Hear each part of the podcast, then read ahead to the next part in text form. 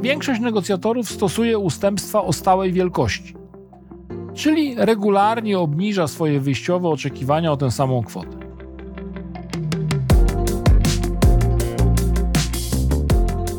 Ustępstwa budzą wśród ekspertów negocjacyjnych różne i do tego skrajne skojarzenia. Dla jednych jest to niepotrzebne i przedwczesne rezygnowanie z własnej korzyści. Dla drugich to waluta służąca wymianie. Dla trzecich korekta składanej oferty. Dla czwartych wreszcie narzędzie uzyskiwania akceptacji drugiej strony. Niezależnie od nazewnictwa, fakt dopasowywania warunków po pierwsze prawie zawsze ma miejsce. Wyjątkiem szczególnym jest przyjęcie pierwszej oferty i po drugie jest oczekiwanym przez strony postępowaniem. Brak skłonności do ustępstw negocjatorzy widzą często jako naruszenie niepisanych zasad negocjacji. W rezultacie odrzucają takie działania jako niesprawiedliwe i dyskryminujące. Praktyka pokazuje, że obie strony muszą być przygotowane na ustępstwa albo korekty, albo wymianę ze swojej strony.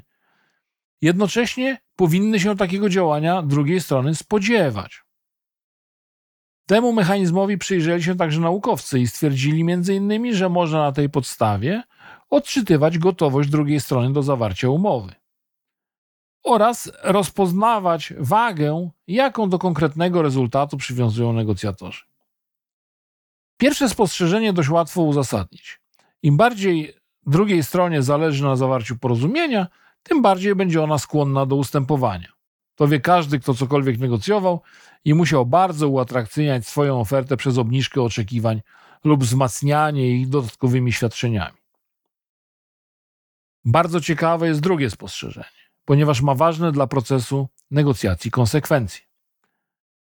Przeprowadzone badania negocjacji pozycyjnych, a więc tych widzianych jako gra o sumie zerowej, wykazały, że większość negocjatorów stosuje ustępstwa o stałej wielkości, czyli regularnie obniża swoje wyjściowe oczekiwania o tę samą kwotę.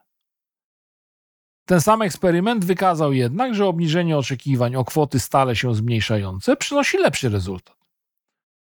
Partner negocjacyjny widzi zmniejszające się ustępstwa, szybciej godzi się na zaproponowane warunki, czyli zamiast opuścić cenę wywoławczą na przykład 3 razy po 500 zł, lepiej jest opuszczać ją najpierw o 500, później o 300, dalej o 200, o 150 i tak dalej. O ile w pierwszym przypadku ustępstwo 1500 skłoni drugą stronę do zawarcia umowy, być może, o tyle druga strategia ma szansę zakończyć się ustępstwem w mniejszej wysokości. A zatem zmniejszanie kolejnych ustępstw, przyglądanie się wielkości ustępstw, jakie robimy, jest strategią godną polecenia.